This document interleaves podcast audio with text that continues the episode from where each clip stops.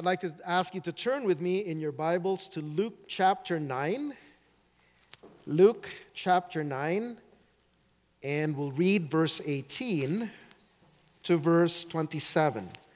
Luke chapter 9, verse 18 to 27, but we'll be covering chapter 9, verse 1 up to verse 50. Then he said to them, But who do you say that I am?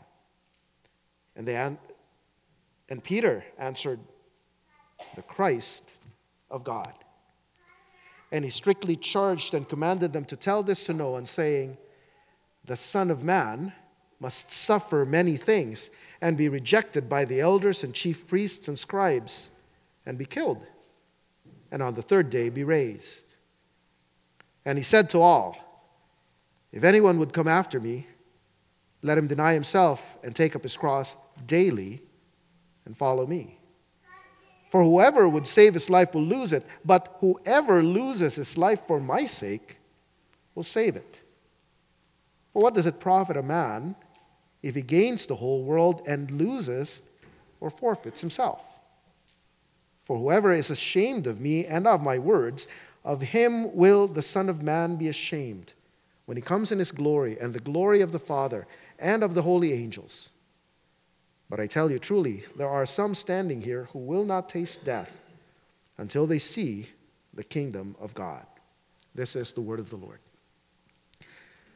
But who do you say that I am?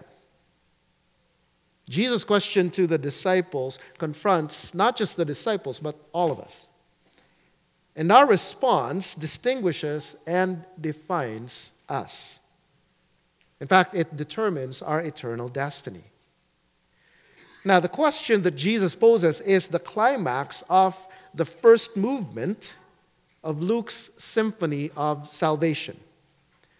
We've had the birth narratives of Luke in chapter 1 and chapter 2. They serve as the overture to the symphony, or um, in modern terms, the origin story of Jesus of Nazareth. And then in chapters 3 to chapters, chapter 9, Luke describes the work and teaching of Jesus in order to raise the question who is this man? Here in chapter 9, Jesus himself sets up the climactic question Who do you say that I am?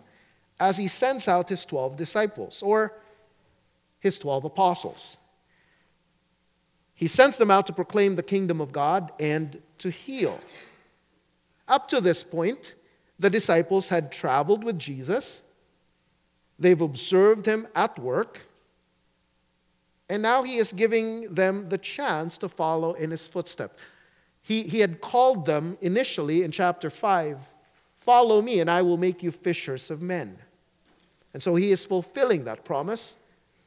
And he sends them out to rely completely on God's provision not just for the work that Jesus gave them, but also for their daily needs, so that they may experience His abundant sufficiency. Notice what He does, Luke chapter 9 and verse 3. And He said to them, Take nothing for your journey, no staff, nor bag, nor bread, nor money, and do not have two tunics, no change of underclothes. And whatever house you enter, stay there, and from there depart. And wherever they do not receive you, when you leave that town, shake off the dust from your feet as a testimony against them. They are to go by faith, relying on God's provision. And they find that God is faithful, but God's faithfulness does not guarantee that people would accept the message. And that's why Jesus instructs them wherever they do not receive you, when you leave that town, shake off the dust from your feet as a testimony against them. The witness to their rejection also serves as a warning of impending judgment. It is a call to repentance. And according to Luke, in verse 6, they departed and went through the villages, preaching the gospel and healing everywhere. They proclaim by word and deed the good news of the kingdom of God. And we realize that the healings and exorcisms, Thomas Schreiner points out, are signs of the presence of the kingdom. They testify that the new creation has dawned. They anticipate a new world in which there is no disease nor oppression from demons. But we will find that as the disciples bring this good news to the villages in Galilee, news of Jesus' ministry reaches Herod the Tetrarch in verse 8 and 9. And Herod asks the question John I beheaded, but who is this about whom I hear such things? And the very form of the question casts a rather sinister shadow on what is about to come. So you see the, the apostles return, they give the report in verse 10, and Jesus decides to take them for a debrief away to Bethsaida. Except for one problem the crowds would not let them get away. They follow and here we see the heart of Jesus. Instead of being miffed at the intrusion of the crowds, verse 11, Jesus graciously welcomed them and spoke to them of the kingdom of God and cured those who had need of healing. Now, in contrast to Jesus, the disciples didn't quite share Jesus' heart.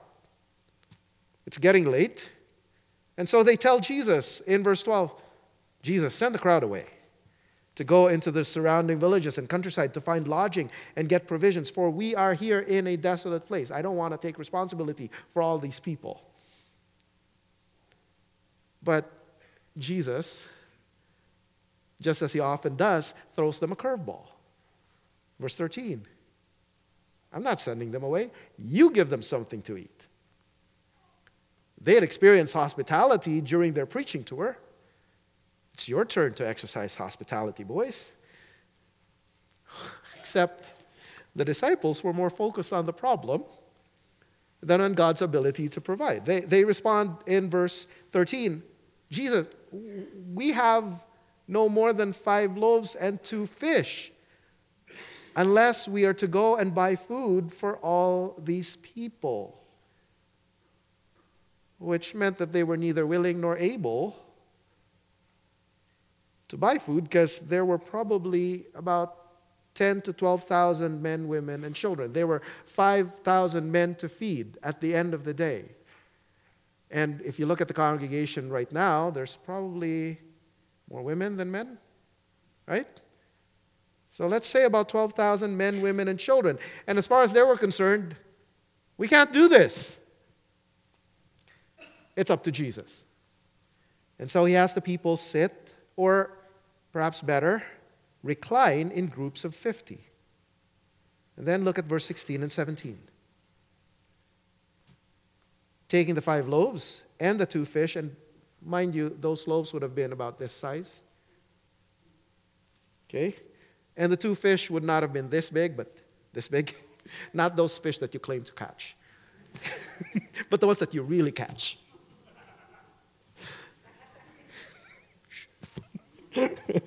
we know what you're saying. he looked up to heaven and said a blessing over them. Then he broke the loaves and gave them to the disciples to set before the crowd. And they all ate and were satisfied. And what was left over was picked up 12 baskets of broken pieces. It's a demonstration of God's infinite ability to provide for his people. And this is an instance of Jesus teaching his disciples, you and me, to rely on him rather than on our abilities and resources. We're giving out the tax receipts today, and I'll remind you of what, what we said at the members' meeting. It seemed we started the year saying we need 11%. And God basically laughed and said, That's all you want? and God gave us far more than we had expected. And this is exactly what went on in the feeding of these 10, 12,000 people. Jesus was telling them, I've got this. You don't need to worry. I can provide far more than you need. And in doing that, it shows Jesus to be greater than Elisha and Moses. See, Elisha and Moses had also fed multitudes, But it was very clear that God was the one acting. As Psalm 78 would, would speak of the feeding of the people in the wilderness, it was very clear that it was God providing. But here in the text, in Luke chapter 9, you notice verse 17, it is Jesus who is acting. It is Jesus who is satisfying the people. But more than that, one of the interesting things about this miracle is that the feeding of the 5,000 men is the only miracle recorded in all four Gospels along with Jesus' resurrection. Because it symbolizes or portrays the hope of the gospel. David Garland says since Jesus makes them all recline, reclining is the position that you take when you're at a banquet, if you recall from last week. This is a banquet that is being served. And this miracle then is one of super abundant table fellowship, which is symbolic of the joy of God's uncalculating forgiveness because people sat together in 50s. All social distinctions were erased. And they were all eating the same food, they were all being served by the same people. And it was a pointer to the eschatological messianic banquet. Jesus, as Messiah, is feeding the people. It is a banquet with food overflowing. And in a culture where food was scarce, this was an amazing display of greatness. His disciples could not have missed the implications.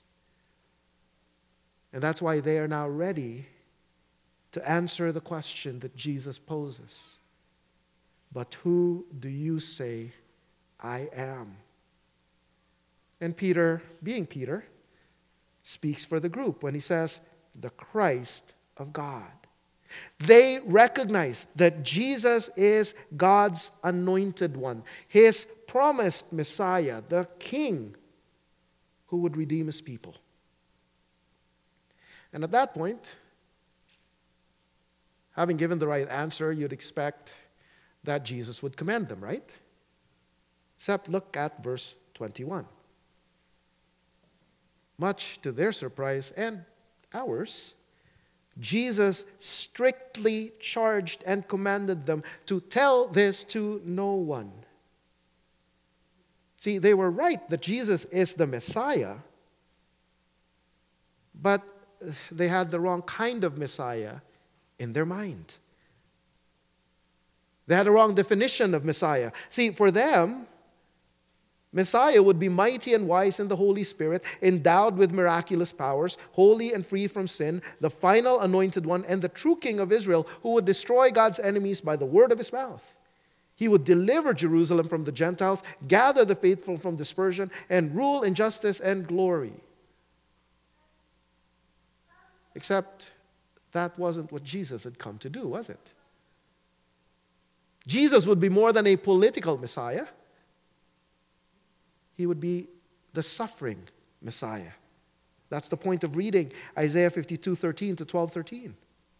He says in verse 22 the Son of Man must suffer many things and be rejected by the elders and chief priests and scribes and be killed and on the third day be raised. That must indicates that it is God's preordained purpose that Jesus would die and rise again. But for, the, for these, the disciples, a suffering Messiah was simply inconceivable. Neither could they imagine following in those footsteps. That's not what signed, they signed up for. For them, being Jesus' inner circle meant power, prestige, and authority. These guys were dreaming of having government positions in the Messiah's kingdom.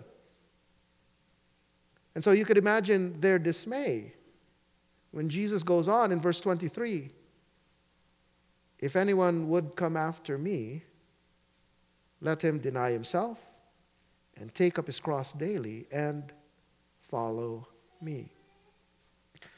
Now, the self denial part we get, and it's never fun. But taking up our cross daily has kind of lost its offense. I mean, we've got crosses decorating our building, our auditorium. We've got crosses on our Bibles. Some of us are wearing crosses. It's so familiar, it's no longer shocking. In our day, it's like wearing an AR 15. If you don't know what an AR 15 is, it's, a, it's an assault weapon, it's, an, it's a gun, or a gas chamber on your neck. James Edwards points out in the first century, the cross was not a mere symbol or figure of speech, but a repugnant instrument of cruelty pain, dehumanization, and shame. The cross was the most visible and omnipresent aspect of Rome's terror apparatus, designed especially to punish criminals and quash slave rebellions in the most painful, protracted, and public manner possible as a warning against rebellion. The cross was thus a symbol of absoluteness and totality and it retains both senses as used by Jesus. In fact, it was never mentioned in polite society. The cross signified a total claim on life, a claim that daily must be accepted in the lives of Jesus' followers. That's what Jesus was talking about when he said, If anyone wishes to come after me, let him take up his cross daily and come follow me. But if that's what it means, then why on earth would anybody want to follow Jesus? Why would anyone want to submit to his total claim on their life? Well, look at verse 24 to 26. Look at what Jesus has to say. For whoever would save his life will lose it. But whoever loses his life for my sake will save it. For what does it profit a man if he gains the whole world and loses and forfeits himself? For whoever is ashamed of me and of my words, of him will the Son of Man be ashamed when he comes in his glory and the glory of the Father and of the holy angels. In other words, self seeking and self protection are dead ends. Taking up your cross to follow Jesus is the only proper way to live. And it may sound paradoxical, but it makes absolute perfect sense when you look at life from the perspective of eternity and when you recognize who Jesus is. He is the Son of God, the rightful King of the universe, whose glorious return will consummate the kingdom of God. That's what he's talking about here. When the Son of Man comes in his glory and the glory of the Father and of the holy angels. And those who demonstrate their trust in Him by committing themselves to Him wholeheartedly will enjoy the inheritance that He has prepared. Those who reject Him will be damned forever. And so, with eternity in mind, then it's a no brainer. As Jim Elliot would put it, if you don't know who Jim Elliot was, he was a missionary who went to Peru to minister to the Auca Indians. And he was killed by those Auca Indians to, to whom he was seeking to share the gospel. He wrote, He is no fool who gives up what he cannot keep to gain what he cannot lose. But please understand taking up our cross daily to follow Jesus is not gritting our teeth and following rules against our will. That's how a lot of people think following Jesus is about. I'll suck it up and I'll follow him no matter what, and I, I won't enjoy myself. That's why some of them are so sour. I hope you understand. You are denying yourself in order to say yes to Jesus, the Son of God incarnate, who lovingly laid down his life for you. And you are entrusting your life to someone who loves you more than you could ever imagine because he died for you, and who, in his infinite wisdom, knows what is best for you because he designed you. And you are taking control of your life away from somebody with a history of awful, regrettable decisions. Someone who is impulsive, self centered, and immature with limited understanding of life and the world. And in case you didn't realize who I'm talking about, I'm talking about you and me. Look, this is really the choice that's going on here. However brilliant you are, to follow Jesus is to give up your life to somebody better. And denying yourself to follow Jesus means it, sacrifice and pain. That's implicit in the image of taking up our cross. Because somebody who's taken up the cross isn't coming back, he's heading to his death. But it also means being in relationship with Jesus. So it is also a joyful life. Because the friendship of Jesus transforms our distorted desires as his love grips us. One of my favorite novels is The Count of Monte Cristo by Alexander Dumas. It tells the story of a man unjustly imprisoned, a man named Edmond Dantes. And while in prison at the Chateau d'If, he meets a priest who is a polymath.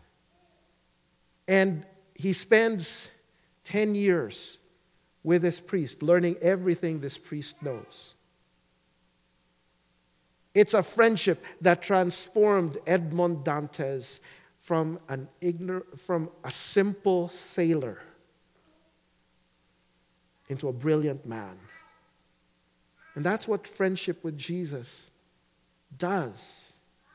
It transforms our distorted desires, and His love reorients our disordered loves so that we find pleasure in His delight. And as if that were not enough, the Spirit of God dwells in us and gives us the strength to obey and persevere in the face of suffering. And even the hurts we endure, the Spirit of God uses to draw us closer to Him so that we become more like Jesus. And then when Christ returns, we will receive a reward that we do not deserve. It's a reward that Jesus secured for us. It's not something we earn, it's a gift. And so the question is really why would we not take up our cross to follow Jesus? And Luke reassures us that taking up our cross to follow Jesus the Messiah is the only right course of action by showing us a glimpse of Jesus' glory. Look at verse 28 going down. Luke tells us as Jesus was praying, the appearance of his face was altered and his clothing became dazzling white. And behold, two men were talking with him Moses and Elijah, who appeared in glory and spoke of his departure, which he was about to accomplish at Jerusalem. Imagine that scene of Jesus in his glory. And of course, Peter. Peter, who said, You are the Christ of God, now puts his foot in his mouth yet again. And so God the Father says, This is my Son my chosen one. Listen to him. This is God the Father confirming Jesus' pronouncement that he is the suffering servant of the Lord. This is God the Father proclaiming Jesus to be his Son, the Messiah, the prophet greater than Moses. That's why he tacks on, listen to him. He demands and deserves our obedience. In Jesus' conversation with Moses and Elijah about his departure, in the Greek that's Exodus, indicates that his suffering in Jerusalem would accomplish a deliverance that is even greater than freeing the people of Israel from slavery in Egypt. Benjamin Gladd says this. I, I, wish I could say it better, but he says it so well. The term departure is thick with layers of meaning. On the one hand, his departure certainly means his death, the transformation of an earthly body to a heavenly one. But the term also contains overtones of a second exodus. Jesus' death and resurrection, his own personal exodus, are the climax of his redemptive act of delivering his people from the enslavement of sin and securing a place for them to dwell in the new creation. The exodus of the covenant community is not simply a deliverance from sin and the devil, it also entails Jesus leading his church to the new creational promised land. Friends, this is our hope. This is the second Exodus that will be consummated when Christ returns. This is what all those who take up their cross to follow Jesus will gain. And later on, Peter reflects on what he saw under the guidance of the Holy Spirit, and he affirms that the transfiguration of Jesus is a foreshadowing of Jesus' glorious return. You find that in 2 Peter 1 16 to 18. The point is, Jesus is worth more than anything we could ever give up. But here's the sad part of this story the disciples were very slow to embrace Jesus' plan of action. Just imagine the scene. Peter, James, and John are on the mountaintop with Jesus. They've just seen this amazing sight. They come down from the mountain and they find the other disciples frustrated because they are unable to cast out a demon. From the heights of God's revelation, you see a revelation of humanity's failure. And Jesus says, Oh, faithless and twisted generation, how am I to bear with you? How long am I to bear with you? and be with you. It's a comment on the people, and it's also a rebuke to the disciples for their shallow faith. And then Jesus casts out the demon, and he astonishes everybody with the majesty of God. But as the people are marveling, Jesus almost gives a buzzkill. He again prophesies his impending betrayal, as if to say, guys, that's not the most important thing. He tells them, let these words sink into your ears. The Son of Man is about to be delivered into the hands of men. See, that's his most significant work. The cross is the ultimate demonstration of the majesty of God. But sadly, the disciples couldn't understand Jesus' words. We are told in verse 45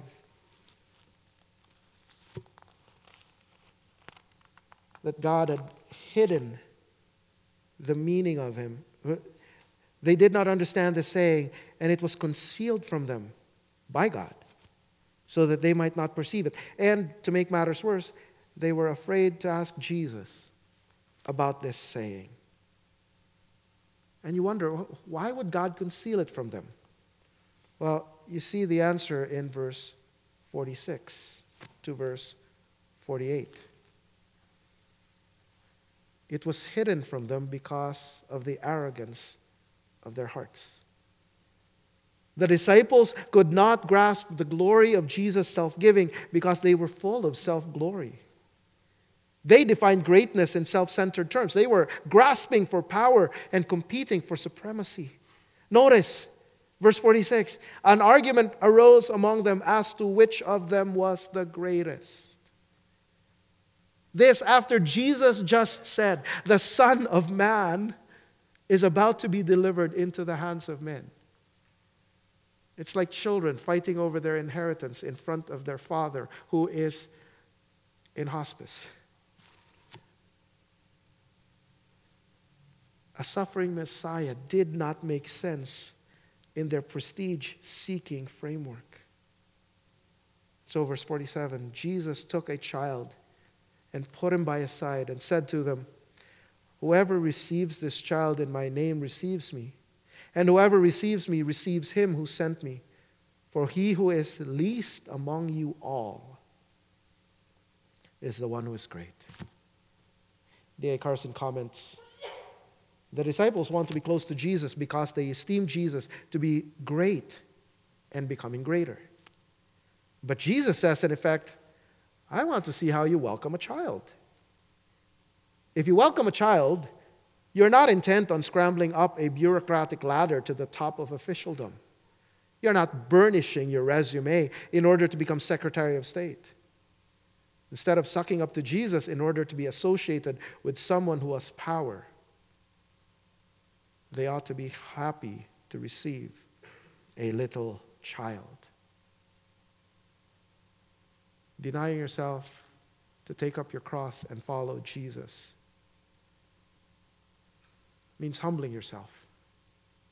We take our cue from Jesus, who, being God, demonstrated his greatness by humbling himself to become a human being so that he may die for wretched sinners like you and me.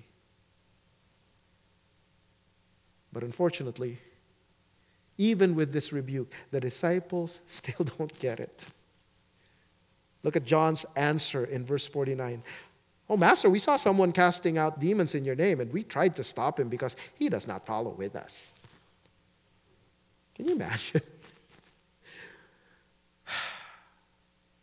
He's not our tribe. And their competitive, insular attitude is pathetic because they just miserably failed to cast out a demon. This guy is doing it in the name of Jesus. Their self absorption blinded them to that person's real allegiance to Jesus. But you know, I have to say, I, I find the disciples' folly very comforting. Because frankly, I see myself in their bumbling self seeking. I see the church in their folly. And my comfort is that Jesus did not leave the disciples the way they are. Instead, he patiently transformed them from petty, self seeking failures into faithful, courageous apostles who joyfully suffered for his sake. And that gives us hope, doesn't it? In the first place, Jesus came because we are all failures. None of us can measure up to the standard of Jesus. None of us can take up the cross and follow him the way we should. And that's why Jesus came, so that he may die and rise again for us.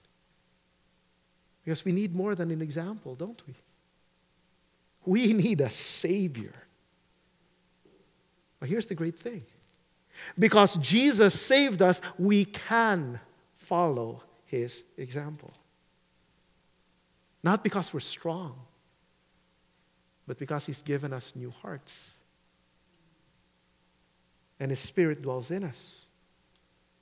His Spirit is renovating our hearts by exposing our self centeredness and driving us back to the cross of Jesus in repentance. And as Jesus' self giving love restores and renews us, we are humbled further by His unfailing, unconditional love. And in being humbled, we desire even more to please Him and so become more like Him. And even though we fail more times than we can imagine, The great thing is that He's not going to give up on us. He is absolutely determined to finish the good work that He has begun in us. And that's our hope. That's our hope that motivates us to keep denying ourselves, taking up our cross, and following Him. To continually come to Jesus, God's suffering Messiah. Let's pray.